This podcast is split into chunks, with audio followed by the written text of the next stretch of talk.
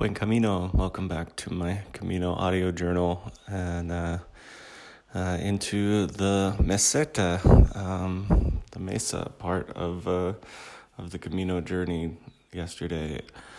Um, left Burgos. Uh, was glad to see Burgos go behind me. Didn't enjoy Burgos very much, um, and uh, thankfully the road out of Burgos was was not very long. Uh, nothing like the one coming into Burgos. So, um, yeah, and then it was just a long walk yesterday. Uh, the thing about the Meseta is that um, the towns are are much more spread out than they have been.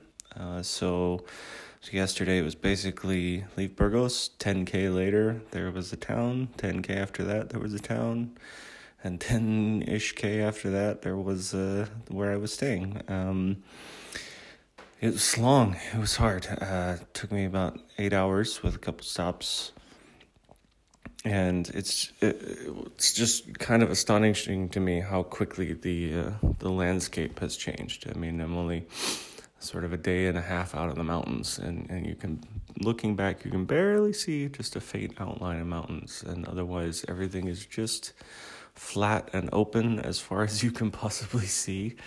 Uh, there's um, just not much out here, and the towns are, are really spread apart. I think I went like three hours yesterday without seeing another car or person or anything. Um, it's it's pretty barren. So um, so today, uh, today's another big day. It's gonna be um, 28k, so a little bit shorter than than today. But all of my um, I mentioned before, all of my uh, distances are a lot longer over the Meseta because it's so flat. And um, I think partially the schedule is set up that way. It's because um, there's just not much here, and you want to sort of get through it and get get to other stuff.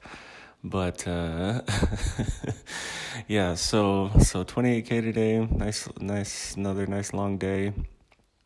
Um, I I got to the albergue I'm staying at now last night, and um, and I thought I was the only the only pilgrim in our group who uh, who was going to go this far, and so I'd sort of resigned myself to to that. I hadn't seen really anybody else uh, throughout throughout the day. In fact, it just it was really it was an odd day. It just felt like a totally different experience, a totally new experience than what I had. Like a, a chapter had closed, and this is a totally new thing now the landscape's totally different. I just I saw tons of people I didn't know, tons of pilgrims I didn't know. I didn't see really anybody I did know.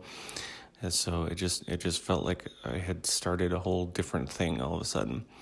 Um, but I got here last night and uh, was resting and uh, got a text from my friend Ray that said, I'm five kilometers out. I hope they have cold beer there. So, um, so he, yeah, he made it. it. It took him a little bit longer, but, um, yeah, he, he made it here. And then he and I were sitting out in the sort of, uh, they have a little lawn area in front of the albergue. We were sitting out there. And while we were sitting out there, uh, um, uh, four or five more pilgrims from our group showed up, and um, I had sent one of them my schedule, and uh, I guess they had decided that they were going to do that schedule too. So, um, so it was fun because there's uh, six or seven of us uh, all together, which is great. Um, it was really, really nice to sort of see them all all arrive in the evening, and um, though that I, I, still I still have a group uh, of people to to be with. So um, yeah, it was nice. Um, but I'm up early this morning. It's about six. Gonna head head out. Um, try to get some distance before the sun gets too high in the sky uh, and it gets too hot. So uh, it's only around 80 degrees, but uh, when there's no shade and you're walking for hours and hours, 80 degrees can feel pretty hot. So, gonna try to get going early before before the sun gets too hot.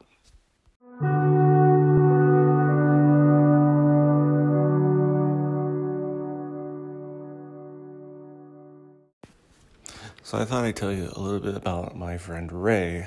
Uh, I'm not sure how much I've mentioned him uh, in the podcast in the past, but um, Ray and I were bunkmates the very first night of the Camino in Saint Jean uh, in France. Uh, he had the top bunk, I had the bottom bunk.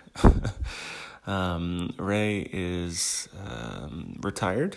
Uh, he and his wife uh, originally uh, had been living in Myrtle Beach, South Carolina, and in um, uh, two months ago, they moved to Barcelona full time to uh, sort of enjoy their retirement uh, in Europe. And they live in Barcelona, and um, he had heard about the Camino and just decided to do it. Uh, you ask him, and he says, "I don't really have a." He doesn't have any sort of deeper reason for why he's doing the Camino other than just uh, seemed like a, a grand adventure. Actually, when I when I first asked him about it, he said uh, that he was a very avid golfer and uh, there wasn't much golf in Barcelona, so he had to find something to to uh, fill the space left over by golf. So he started hiking and found the Camino. So, um, but Ray is is been so much fun. Uh, he, uh, he just is one of the sort of friendliest and most personable people that I've met. Uh, he he basically knows everybody on the Camino because he uh, always introduces himself and strikes up a conversation. And he speaks pretty good Spanish too, so that helps with a, a lot of people.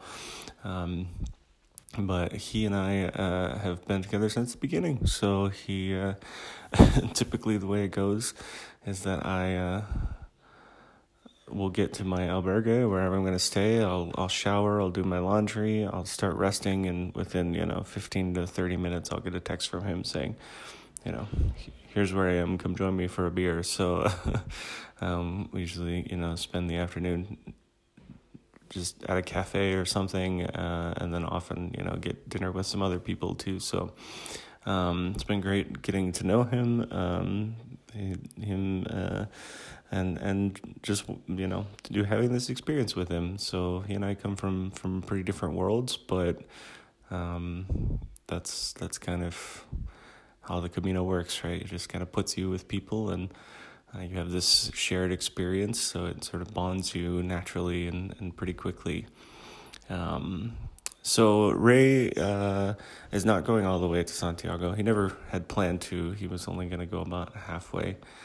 Uh, but then he just heard from his wife back in Barcelona who um, broke her foot. So I guess he's gonna he's gonna walk with us just a couple more days uh, to get to a bigger town that has a train station. Then he's gonna take the train back to Barcelona to to help his wife out. So so we're gonna say goodbye to Ray in a few days. But uh, he's he's really he's been one, probably my my closest uh, friend on the Camino. So it's it's a little sad, but but knew that it was coming because he had never never planned to do the whole thing because he, well, in one, he lives in Barcelona, so he can come back easily and continue it. Two, he has to be uh, back in the States actually for, for an event. So, um, so he had a pretty limited time frame. But yeah, so that's Ray.